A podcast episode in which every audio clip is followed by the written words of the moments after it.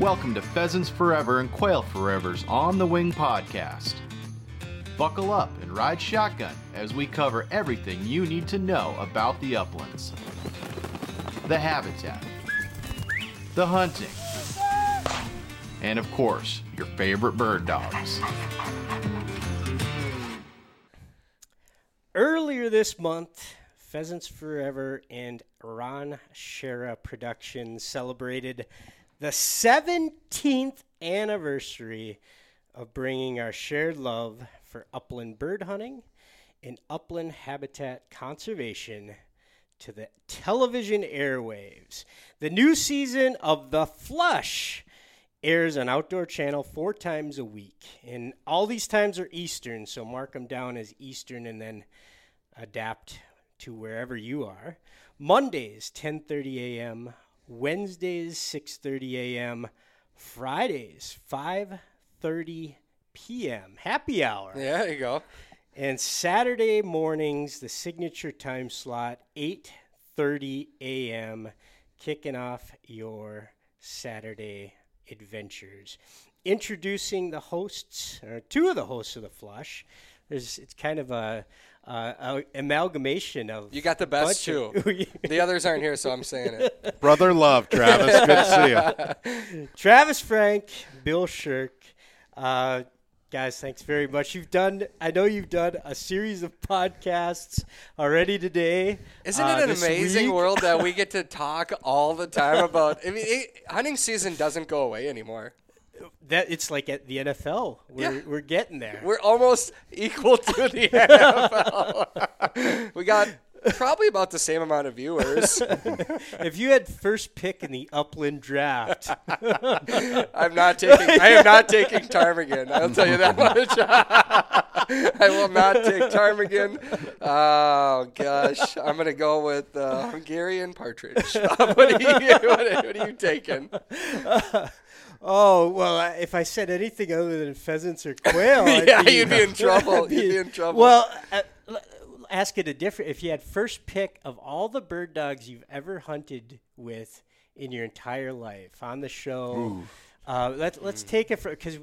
Yeah, we're gonna maybe alienate something, but we're talking one. Oh, we're gonna alienate. Yeah, all right. yeah, yeah. Golden Well, I know. I know who I'm picking. Thi- This is uh, much safer than choosing between pheasants and quail or ptarmigan. Yeah. Um, yeah, you know who you're picking? Yeah, I'm gonna pick Boondog. Boondog. Boondog. Uh, George. George, Lyles, English Pointer, Boone. I've never had a bad hunt with that dog. Yeah. And I just love that we're going boondogging.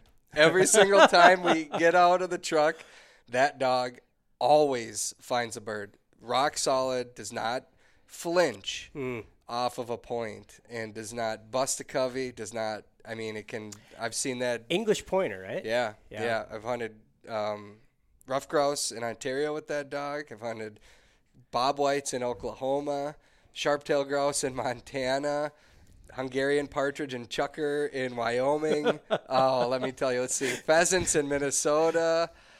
North Dakota sharp-tailed grouse. I that dog does not matter where I've hunted, and So- that's the reason why I have the dog I have today. Well, it's also the reason like George Lyle is the um, uh, de facto fifth host. yeah, of the yes, right? exactly. Because the surest way He likes To to, get think at- so. but the surest way to get on a bird hunting oriented television show is to have a great dog. Yeah, Isn't it? It is. Most It of the time, and and there may have been a golden retriever or two. well, and then send us an invite. Yeah. You know, it's so funny because I I look at comments on social media and Mm. I got a couple more today that said, "How about just go with a regular old hunter for Mm. once?" And and I'm like, we hunt with our viewers all the time. Mm. Half of our season is with our viewers this year. And he goes, "Well, not somebody that like."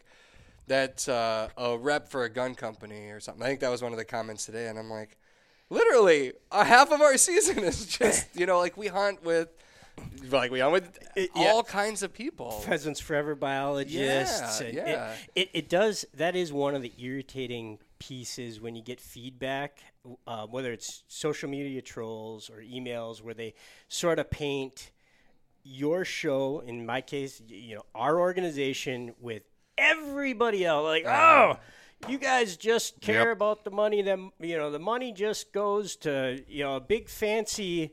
Uh, you know, high rise somewhere. Like, have you ever been to the Pheasants Forever warehouse slash office building? Well, there's wildflowers out front. and Well, we do they're have some pollinators. Yeah, you're. uh, like everybody that thinks that there's a, a money hole somewhere with uh, leather seats, leather uh, leather chairs, and you know a, a whiskey in the the liquor cabinet at the office. You just come to 1783 Berkeley Circle, Yep. and I'll give you a tour. Anyways. Uh, First pick in the uh, in the uh, Upland draft. What dog are you picking, Bill? Travis, can you guess it?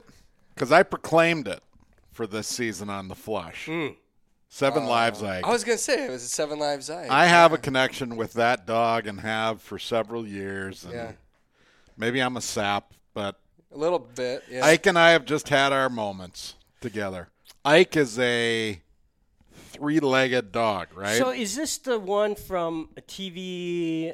Like we did it. You did a show Yep. eight years ago. Yep. The single most feedback, positive feedback we've ever gotten about any particular show is about this one with this dog. Yeah. Yeah. So Ike was a um, dog that was brought from the Czech Republic. Did I say that right? Yeah, Czech Republic, Republic to be a pheasant dog here in the Midwest. The owner had the dogs out one afternoon and the dog came back to the porch and wasn't acting right and there was blood and long story short ike had been gored by a buck deer. And it got his tail um, side and he was paralyzed and eventually lost a leg. Now that dog is not it's not realistic that that dog is going to flourish in heavy habitat and cattails and everything else. So the dog goes up on a um, adopt site. And my buddy scott sorensen and his wife you know living up in grand marais scott's running the fly shop. He's a grouse junkie. His wife sees this dog you know pulls at the heartstrings. Now scott's got a three-legged therapy session going and they brought ike back you know because Yep. the video of this thing with the cone around its head after the amputation and just whimpering it just but it, so it lost the fight to the buck. yep Then it also got in a fight with a, wolf, wolf, yeah. right? Oh, seven lives like yeah so How many lives- so they bring many ike back to life it's now running you know forest service trails scott starts hunting it and zeus his partner dog up there they get out the screen door one night and nobody can find him and they're driving around and here comes this dog limping back covered in blood you know they grab poor ike in a heap the one vet is on call and happens to be in Grand Marais that evening. So they take him in, and they didn't think he would survive the night. And a few years later, Ike is my favorite hunt buddy. you know, you just, yes, it's a very um, compelling story. But when you're with that dog, right, with a dog like that, sharing the woods and you have the positive moments together, it just creates a connection that nobody can Yeah. Take. And yeah, You've been there. yeah. Well, similarly with George Lyle, Scott Sorensen, terrific human being, Yes. and that you Yes. know, the apple doesn't far fall fall far from the tree. No. you know, good people help produce good bird dogs. Yeah. you know. And to that end, my my first pick will be a gentleman whose dog, or let's see, a dog and the gentleman you had on your podcast here recently, John, John- Siemens. Yes. Luna, uh, uh, short hair. I know, surprise, surprise. Yeah. yeah. but uh, that dog, um, you know, I've I've grouse hunted, pheasant hunted. I've been on horseback in the Yeah. uh, prairies of Montana, uh, chasing sharptails, and literally that dog was a speck on the map that I'd watch on you know on, on GPS and lock up on point. and it's like, this is why we have horses, right, John? So- right, right. that dog was on, you know, whole Wouldn't point, budge, I wouldn't bet. budge. I mean, I can't tell you how many times we were in like Mille Lacs WMA, and we're walking a trail, and uh, you know, John looking like, I got Luna 700 yards In that a way, grouse woods. in the grouse woods, Yes. Yep. and that dog is rock solid, like. Uh, you know, it'll- and few false points. Oh yeah, I- mean the du- sometimes birds have wandered off and they'll flush from a distance. Or Oh, yeah. But yeah, I mean that dog knows what it's doing. And you know the only sad thing is you know you see the dog getting older and older. I, I think that pup is like 11 and still just i- unbelievable. Mm-hmm. But uh, you know the window's closing too.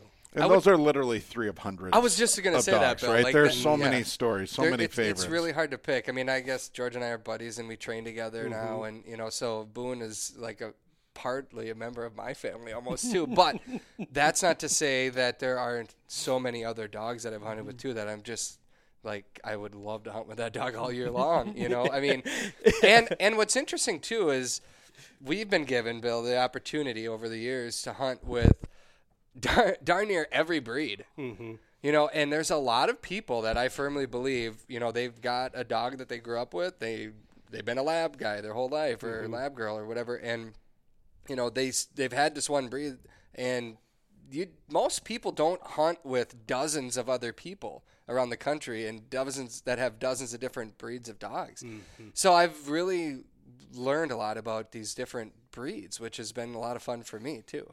A- any breed that you're like, oh, I could see myself adding that one to the. It was really challenging for me. Mm-hmm. Yeah, there was Bill. Bill's not. Yeah, yeah. I um a German wirehair here for a while. I hunted with one that was just like I I- maybe it was just the temperament of that dog, Mm. but it was just like super chill Mm-hmm. and but also was willing to get out there and reach a little further. Mm. Um, but uh, more so, I've you know I've really learned that if you want a dog that really like you talked about John's dog being a speck out there. Mm-hmm. You know I've hunted with a few others that are similar, and that's what led me to my dog Daisy wanting a dog that's going to go out and that I can trust Mm-hmm. to hold that point at four, five, six hundred yards, or go run up the top of the mountain so I don't have to. Um, and and so that I ended up with kind of the best of two worlds with my setter English uh, GSP, English setter GSP, Poinsettia. poinsettia. Yes, Yeah. Tyler Webster has some amazing dogs as well, and um, you know they there was an oops litter there, and I've hunted with the mom and the dad, and they both rock, and I thought only good things can come of this, Yeah. and boy, I've learned my lesson. Any breed that surprised you over the years, Bill, and you're like, oh boy, that's I didn't know about that one.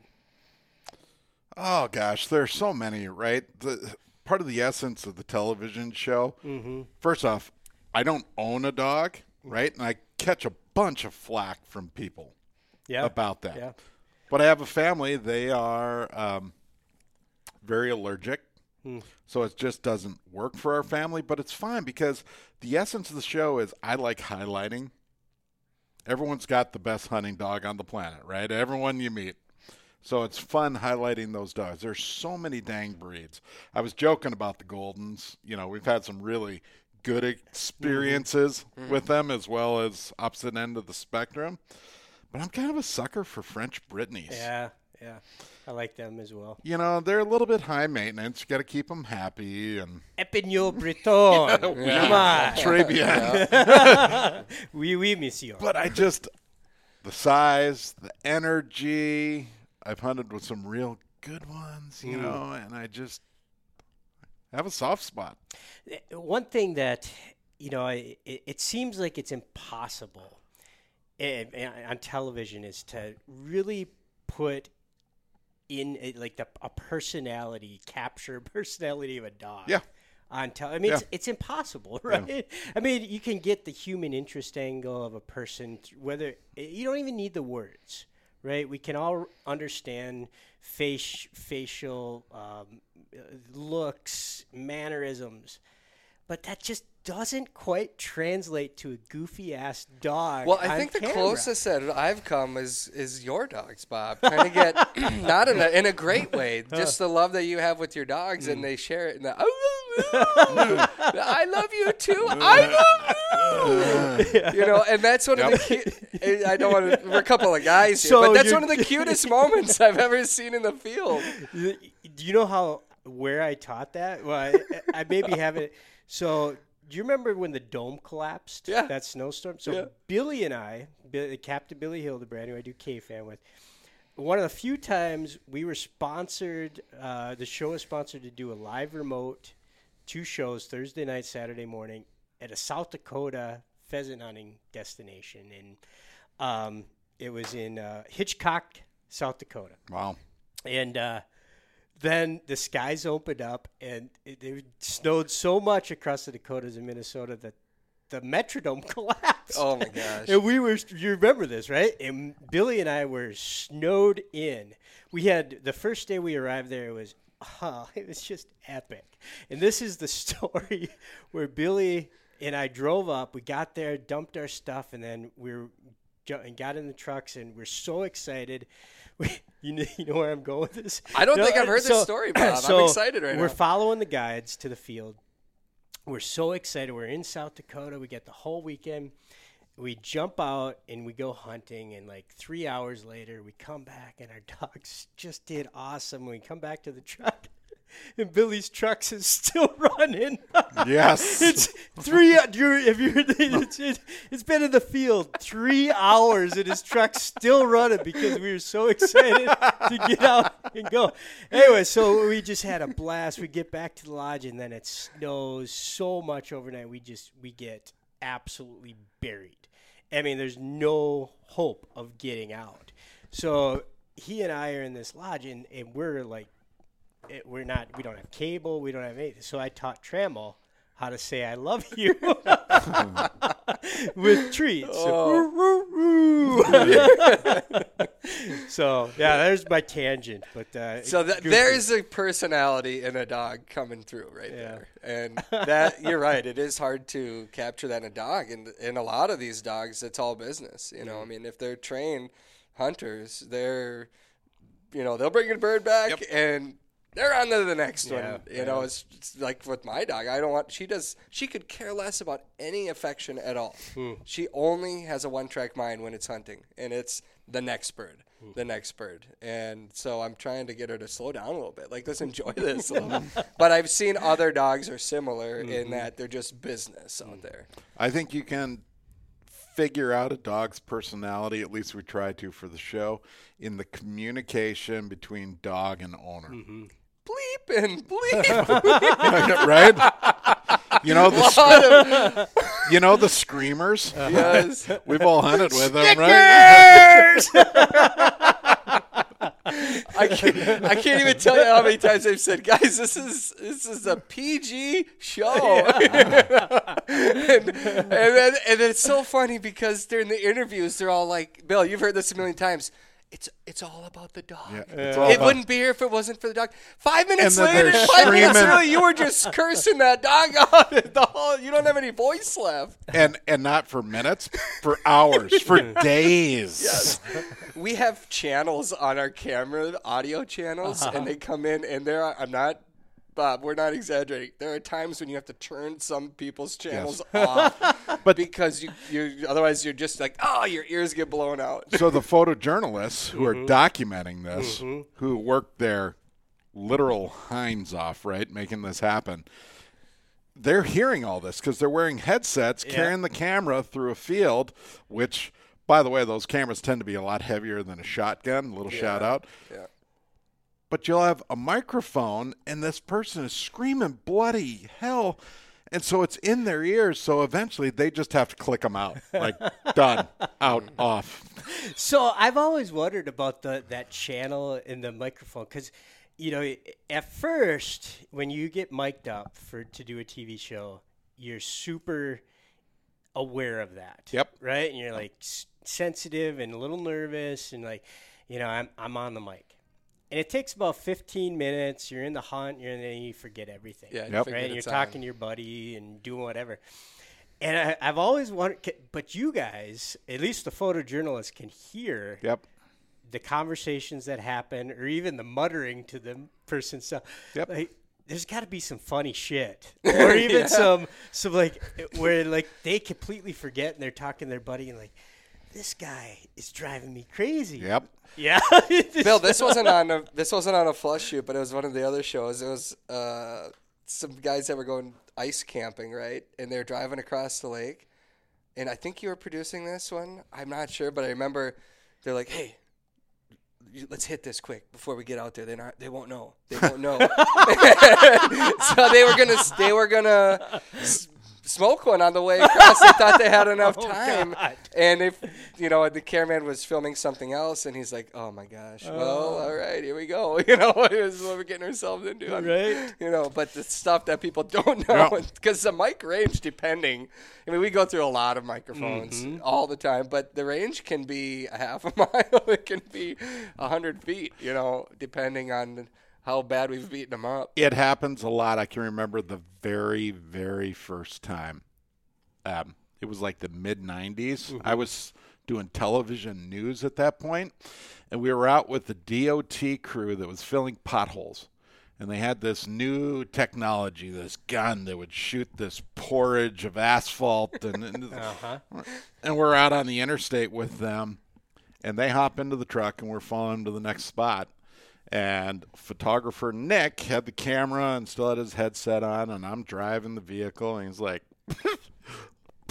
you got to hear this," you know. He pulls us, pulls his headset out, turns up the speaker on the camera. These guys are just ripping us to shreds. Yeah. you know, this is bleeping bullshit, and this and that, and the boss that made him deal with the No crew kidding. and just They want the news. hammering us.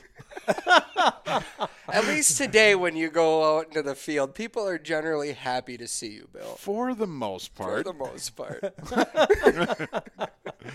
the difference between our job and a news job, mm-hmm. which is where a lot of our cameramen have come from, mm-hmm. is night and day. And they say this all the time. When you show up on news, it's usually the worst day of people's lives. Mm. And we get to show up on some of their best days. Yeah, and that's where you came from, isn't it, Bill? Yeah. Mm-hmm. um, I want to talk about some of the moments of the show that people it. never see. All right, so let's get into the show. Let me hit uh, mutual partner onX. If you want to find more birds this hunting season, look no further than the onX Hunt app. Private and public land boundaries just begin to scratch the surface as onX has countless tools to make you a safer and more successful hunter. onX is trusted by millions of hunters across the U.S., including me, and you can join them by downloading the app for a risk free seven day trial. Use the code pheasants or quail during checkout for 20% off your membership at onxhunt.com.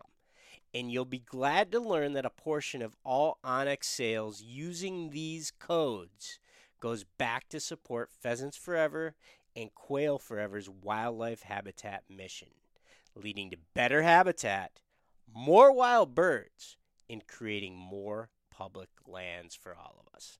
Thanks to onX. All right, Bill, you're gonna you're gonna bring up some of uh, the great moments of the television show. That's Yeah, a there's- great transition. There's so many, but you know, there's one that sticks in my head. It's the day we almost lost a hunter.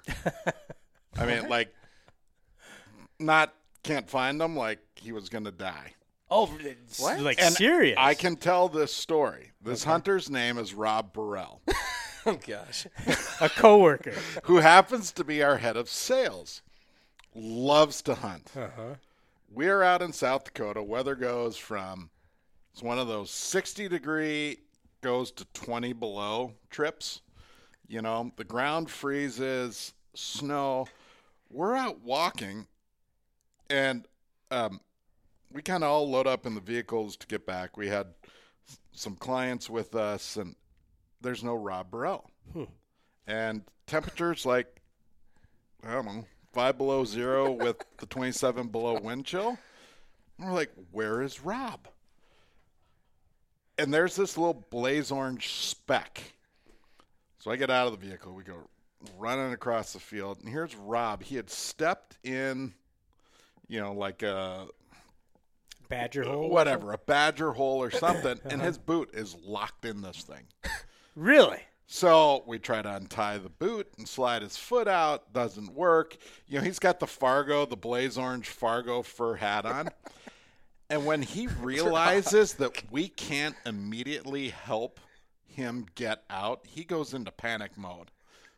Uh, I, I'm starting to lose feeling in my extremities. This when I, uh, I, he just like he goes downhill, and so I'm taking It's easy for me to laugh now, right?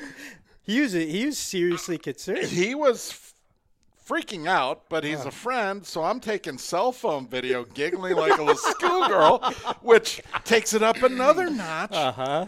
We've Profanity's got to be flying at this point. we go get shovels, but shovels are doing nothing now because the ground is absolutely frozen, and Rob is flipping his cork. and eventually, the landowner walks up, and you know, lifelong farmer like shoves his hand down in this badger hole, uses the leverage and power that only seasoned farmers have, and brings Rob out of this hole. And I'd never heard this before. but everyone else is across the field in the vehicles, and apparently they're all just dying. Huh. yeah, Meanwhile, it- Rob, opposite end of the spectrum, literally thought he was going to die that day. I almost thought we were going to lose Casey Wisemantle one day. We were out Hmm. in uh, Sand Lake Refuge in South Dakota, and it had frozen over.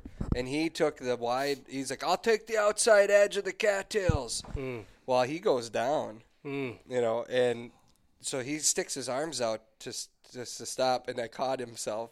So he comes walking back up wet all the way, soaking wet all the way up past his nipples. you know, he got he crawled Lord. out of there through the cattails, but that yeah, that could have been and was scary. it cold that day?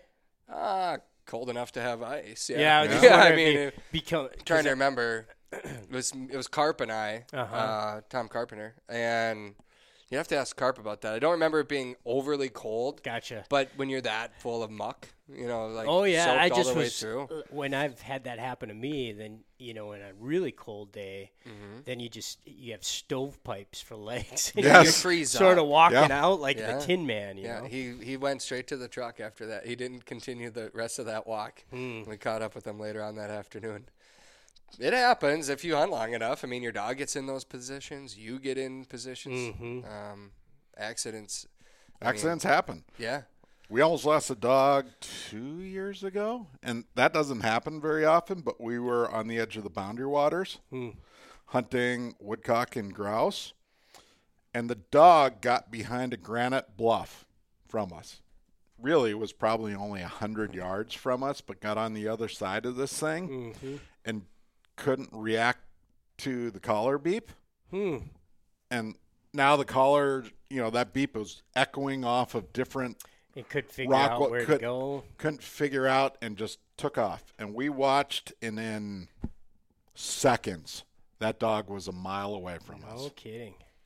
with no way to get him back Yeah. now we're off the grid yeah that was that was a hairy one we stayed put that was the only thing we knew to do because it was actually second half of the day so uh-huh. now we're thinking oh my god this dog's gonna but we stayed put and we let that dog figure its way back Have you guys ever talked about?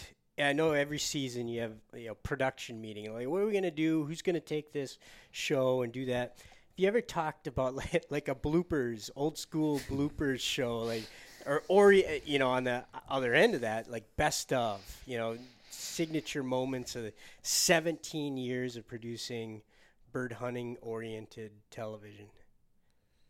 Oh, that's a good question. We've never done a bloopers one. We've done uh, like kind of picked some of our favorite public lands, Mm-hmm. but that was probably almost eight years ago now since we've done that. Yeah. We're probably due for an update. I, I, yeah, because we come back with on average six, seven, eight hours of footage, Mm-hmm. and it gets whittled down to you know, 20 minutes of 22 minutes. And honestly, some of that stuff is what makes the show. each episode, right? Right.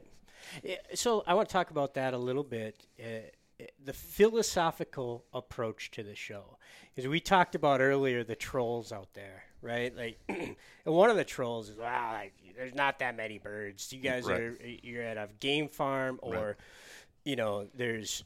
Jimmy Big Time's laying in the grass, releasing birds Right. into the sky for you. You know, Jimmy Big Time. You remember that show? Yes, right? he was awesome. I Jeff- love Jimmy Which is Big what they did, but that was the which was shtick. the That was- stick, yes. right? It- Jeff Bergman, a local Yes. guy, and his I think his brother was Jimmy Big Time, if I recall correctly. Yeah, they're from central Minnesota, yeah, up just by uh, super fun Pillager, Minnesota. show, Yes. and um, you know, making fun of outdoor television, but. I I mean, you guys take it to the extreme in the opposite, avoiding that, right? I mean, it is. uh, It's not entirely public lands, but it's a lot of public lands. Mm-hmm. It's all wild birds. I mean, philosophically, tell me about you know what you guys are trying to produce. I was going to say when when I take an email from someone accusing us of, oh, that was obviously a pen raised bird. Look at the way it was walked. in." It's got a hole in its nose. I tend to shoot back a little bit on those emails and say, hey, you don't get to do that. Our crew works really, really hard. Mm-hmm. Going out and chasing birds with a shotgun and a dog is pretty fun. Mm-hmm. But having to do it with a camera and get good stuff and have it make sense is even more difficult. So we ex- we love what the show is, but I want people to understand, right, that our guys work hard. We're not making this up. We document reality. reality. And the, the a testament to that is, as we record this, the current show, mm-hmm. right? In, in, in search of ptarmigan, and searching and searching searching, and and searching, searching, and but the, the blizzards, and then- story, Yeah. it, it's it's about the adventure. Yep. It's not about, you know, I I've done a fair number of bird hunting shows with other folks, and like, well, we need more kills on camera. I'm not talking about you guys. Um, other sh- other shows that I've done representing pheasants forever and quail forever. Well, we need kills on camera. That's what drives viewers. I'm like, I think I'm in the wrong place. Right. This this doesn't represent I think me yeah, and my I mean, organization. I mean, certainly there is interest in you want to see success, you want to see birds, but like that quote, kills on camera, that's not really what I'm after. Yeah, I think I think um, you know this is something that started way before I began working at this company. It Was just the art of storytelling. so we try to do that on every episode. Bill does a great job, and I still feel like I'm learning a lot all the time. But I've got great mentors, and um, I love the hunt. So between those two things, I try to take people along on the journey. And you, I, you know, when you're referencing the ptarmigan hunt, the reality was 14,000 feet has very little oxygen, and it was painful for all of us up there. Uh, we went for three days and had three days, three different blizzards and a lightning storm come in. And when the lightning comes at that elevation, you can't be standing up. There's no You place to either- hide. You either lay down flat or, um, you know, they were just like you. The first lightning bolt that we saw was like that changed everything. Um, but we also had some pretty incredible moments up there too. And before we knew it, the adventure to me felt like I wanted to tell it. We didn't get the bird that I mm-hmm. went there for, that Jim went there for, that Dylan went there for, but we got to experience something Else, else, you know. And that to me was the first time I don't know that we've ever aired a, a flush episode that did not have a bird shot. you know, a lot of them are. You know, the first one that we did this season, our first episode, I I was talking internally here, and I was like, I don't know, we didn't have any struggle. like there was too many birds. It's, it's what I said. To me, there was you know part of a real hunt on for wild birds is there's the challenge, and this particular one, it was uh, a dream hunt, you know, and so I don't know, like. Y- y- We we get what we get, and drought happens, and I got thrown off a horse this year, and you know the cameraman got it. You know, so pay attention coming up. If you want to laugh at me, it's coming. I almost I almost got thrown off a horse last night. Did you over at John's place? Um, Four Brooks, we were training dogs, Oh. and John has two horses, and they have to be together. And John was off, took off to yeah, one of the young pups ran off.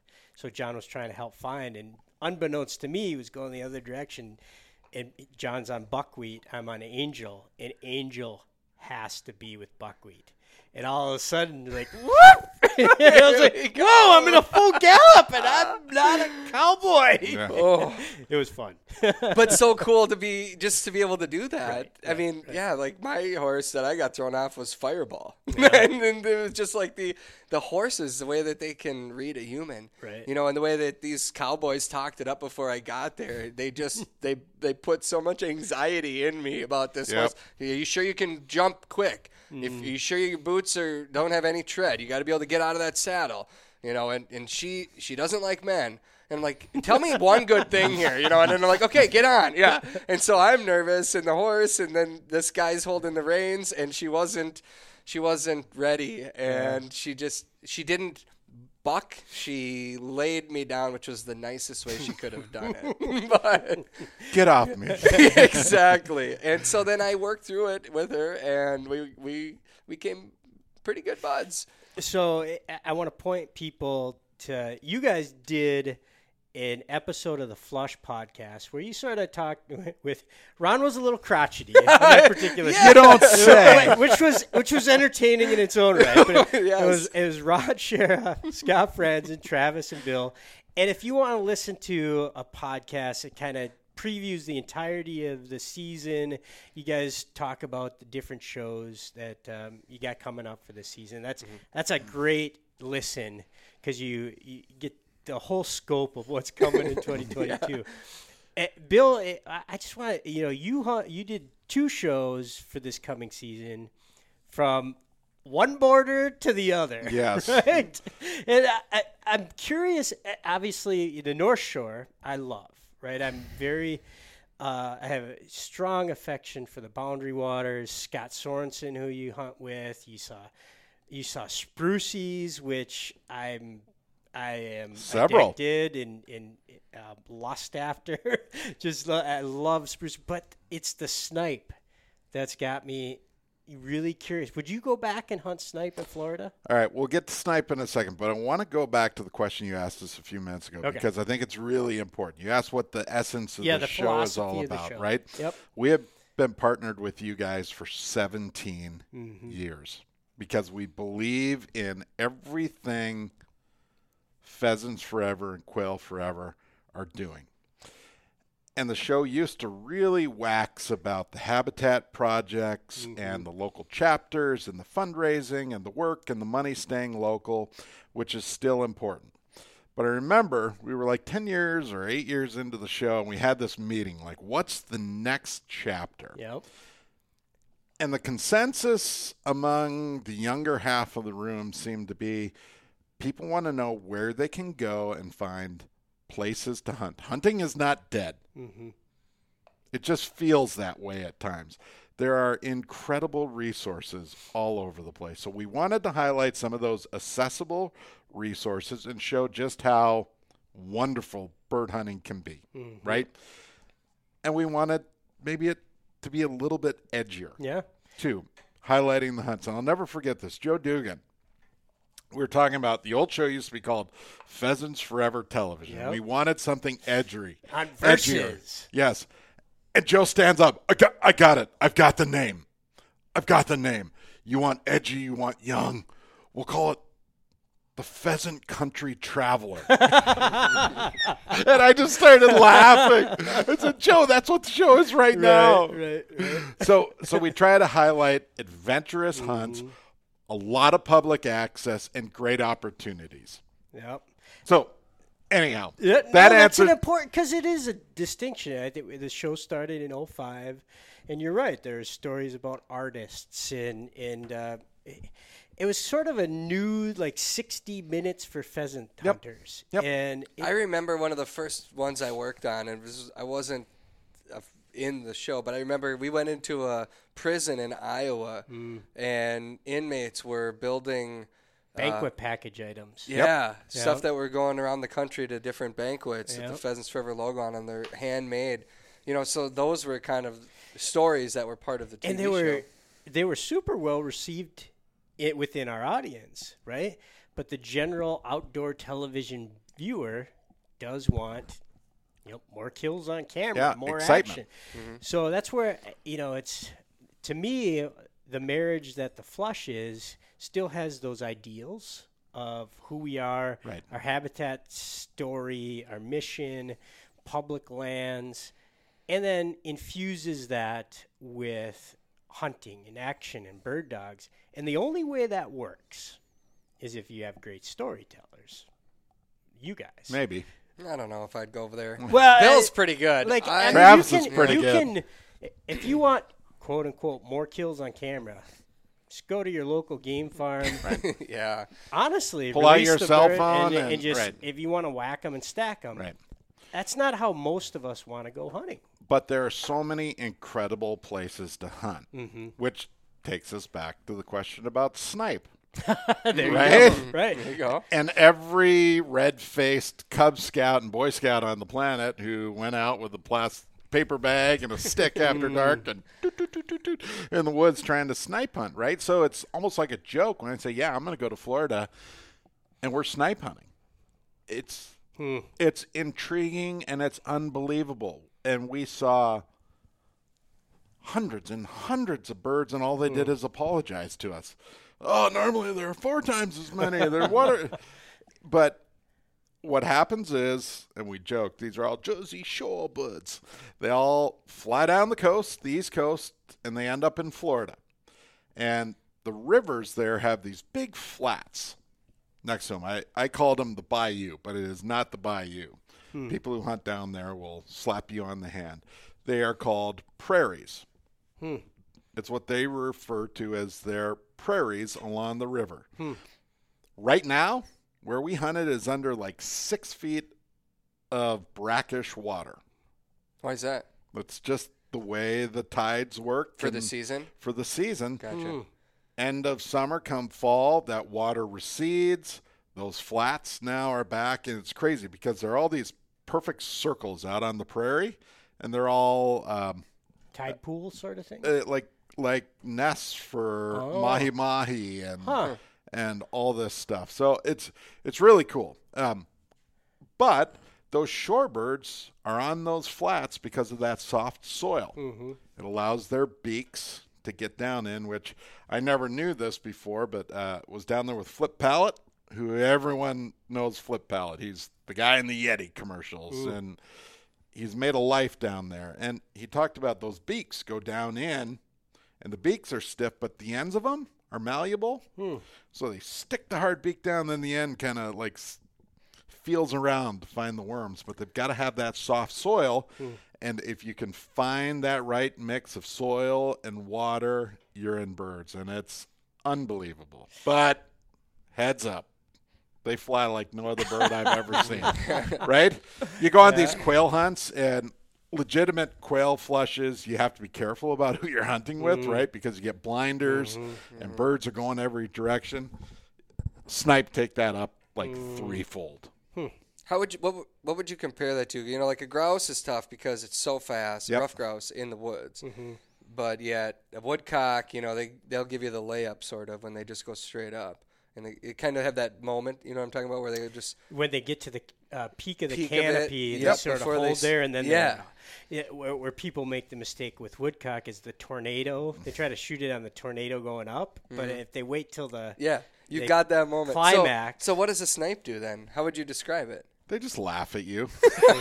Well, they've they've got this little sound they make, like so many other birds, you know, and I'm not used to them. Um, but those flats, those prairies, are also full of all the other birds, killdeer, and everything else. We so so there's an identification process, and you get used to it, but it takes a little practice. Um, and they wild flush. You don't. Most folks don't hunt dogs because snakes can be a factor. Um, so it's a lot of wild flushing, and man, you you I'm have to be snakes on. for a while. Yeah, you've had uh, a couple of years of en- snake encounters. Yeah, Ugh. yeah, Because definitely. we talked about the the Fort Pierre experience a year ago, and then Mm-hmm. this new season, um, you had a experience in Arizona. Yeah, it was a foot away from stepping on one coiled up, Hmm. and yeah, I feel like it. it you know, we talk.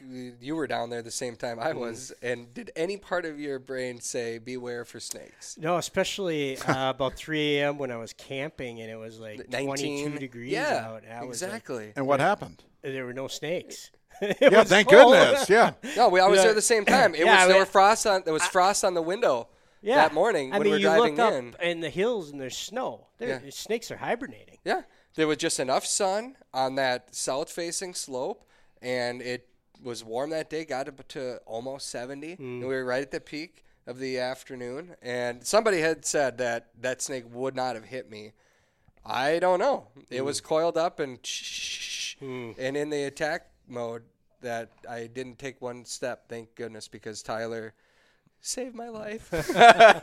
Tyler Webster. He goes, no, snake! Right as I'm about to take a step, and I jump like 750 feet back in one leap, one giant leap. The cameraman, he like punched a button because they're just like their instinct is to no matter what hit the record button when anything happens, and you just see me just this blur go running right past me.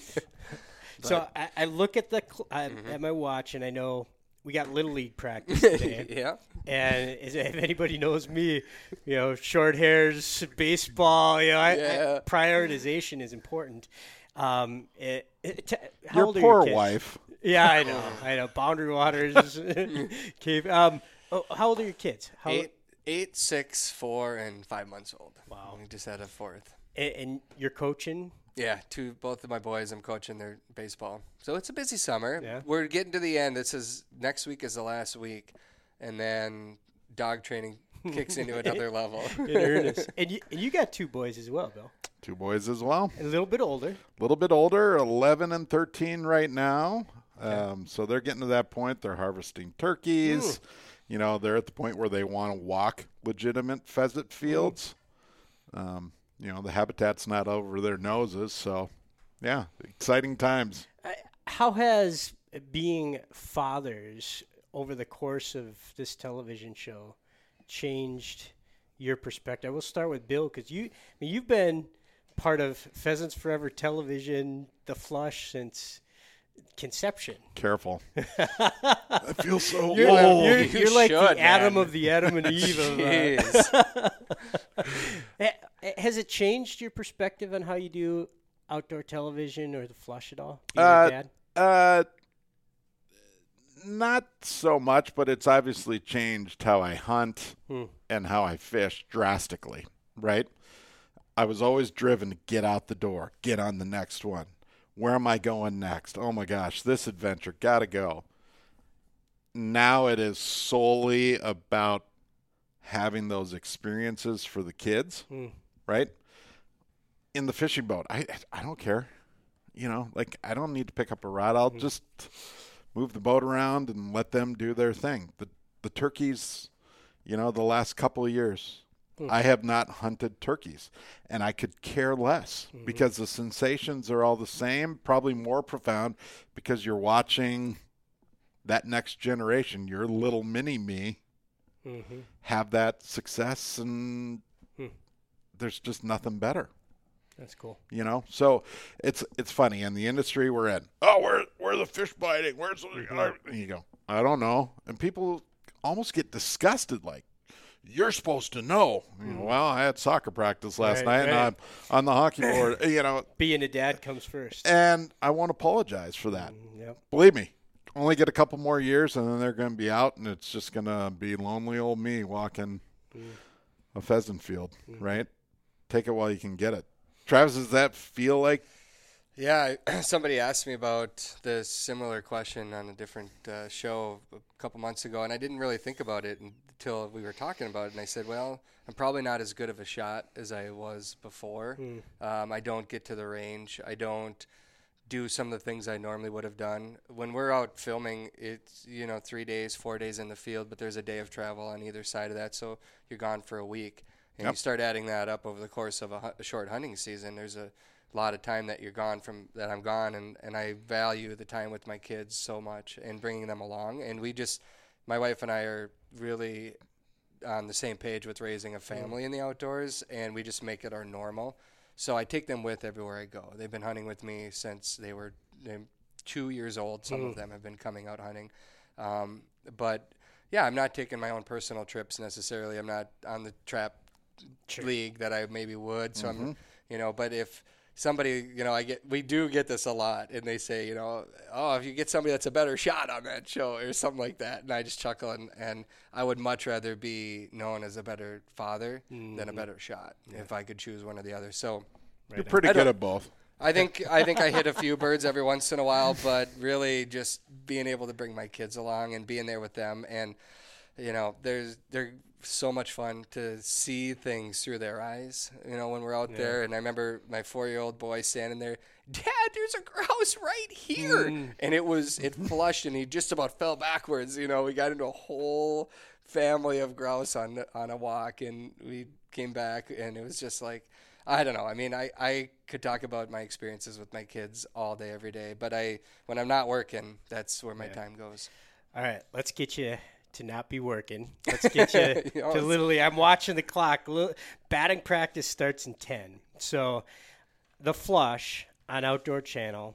Uh, Mondays 10:30 a.m. Eastern. Wednesdays 6:30 a.m. Fridays 5:30 p.m. and Saturdays 8:30 a.m. Final thoughts, guys. Um, I, I, I let me ask this. I know. So as we um, record this in the middle of the summer, season is now underway. Um, your focus, although the season's happening now, your focus is on next year. You're collecting story ideas. You're planning your calendar f- um, for this fall and what's going to air next season. Um, if people have story ideas, I know you're interested in hearing them. How how do they s- submit them to you? Yeah, you can go to the flush.tv, or if you go online on social media or on Google, just type the flush television, you're going to find us. And there's a contact form on our website. You can just send us pers- or direct messages on Facebook or Instagram, and they will come to me. Um, one way or another, they'll get, they'll get to me. What I always tell people, you know, there's a lot of there's a lot of really really good stories out there that have happened, mm-hmm. and people want to tell us about those. And I tell them that's awesome, mm-hmm. but we produce TV, and Bill would agree with this. We have to see that in mm-hmm. order to have a television show about it. So that's a great article for a magazine. Pheasants or- Forever Journal. Yes, Yes. exactly. we need to see. Tell me what's coming up that you're going to mm. go on. Take us on an adventure. If you had three or four days of the best adventure you could think of, what would that look like? When, where, how? Ptarmigan hunting, Colorado. There you go.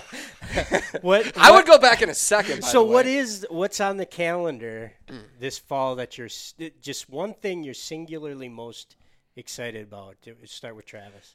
Bob? I literally got off the phone with our travel agent to book my flights to Alaska before you walked in the door. Nice. Yeah, that's been on the top of my bucket. List. So are you going early or late? Uh, early. Okay. Yeah, yeah. It would be early. s- Well, it'd be the day after Labor Day is what Okay. we're looking Uh, at. Good for you. Because I Yeah. know And you're going there for what reason? Well, apparently there's more ptarmigan in Alaska than there might be in Colorado. I'm getting that bird. Uh, well, I think we talked last year. Their season goes into March. yeah, it starts it in was- August too. Yeah, it was one of the thoughts. Like, well, maybe you're gonna go. So, well, there's a snowshoe angle, hunting them on snowshoes. There's also the beauty of Alaska in the prime season, and The I think tundra being gold. Yeah, golden tundra. So we're gonna aim for that. There's a lot of hoops. There's uh, you know, that's it's it's all tentative. If I can line up all the other pieces to it, there's a float plane angle. There's also filming permits. There's things that I need to line up. So it's not set in stone, but I'm working on it. Yeah. And you and you mentioned, you know, like we're in this season. The day I wrote my last script, I didn't even take the rest of the day and just like celebrate. I was already fielding questions about like because we had a meeting right away for this next season, mm. and of course Bill and I produce other TV too. So we're we're in the, we're on the go year round. So you went on a snipe hunt last year, Bill. Rails this year? What's next? I, I don't need smaller birds. I need bigger birds. There's so many, right? Like, I'm looking forward to just regular old pheasant hunts, right? Mhm. As sick as it Fingers sounds. crossed, we're gonna have some birds out Yeah, there. I like. I'm looking forward to busting cattails at some point, you know, and and You lie. Obviously, You I- don't look- nobody looks forward to busting your cat. yeah, we do. You know, early in the season, I Yeah. I've always had a soft spot for woodcock and grouse, Yeah. and we're going to try to get out to the East Coast Cool. because we're overdue um, to highlight that tradition, and it just it never ends, and that that's the point of the show. There are so many dang opportunities. They're not always obvious. They're not always right in front of you. But if you go do a little bit of work, oh my gosh, Yeah. it'll change your life forever, right? Fourteen thousand feet up. Well, to that point, telling a story where there are quote unquote no kills on camera, but telling a story that's compelling television. Thank you guys for being the the OGs, the original brand ambassadors Sure appreciate the partnership. And Quail. You guys have been unbelievable partners for a long, long time, and keep it up. I, and and friends. I remember stories that we won't tell on the podcast of bachelor parties and Kool Aid. But uh, Bachelor parties. That's, that's, its own, that's a separate behind, behind That would house. actually be a great episode. I know, but but we'll we'll record that for another time. We're gonna need more disk space. Just don't bring Rob. He'll fall in a hole, and that'll ruin everything. Don't do it. Oh my gosh. Thanks, fellas. Thanks, Bob. It. Thanks, Bob. All right. I thanks for listening, folks. Um, contrary to you got, to go back and listen to the John Zeman episode with Travis Frank because he was giving me grief for my closer, but I'm still going to use it, John and everybody else. Always follow the dog. Something good will rise. Thanks for listening, folks.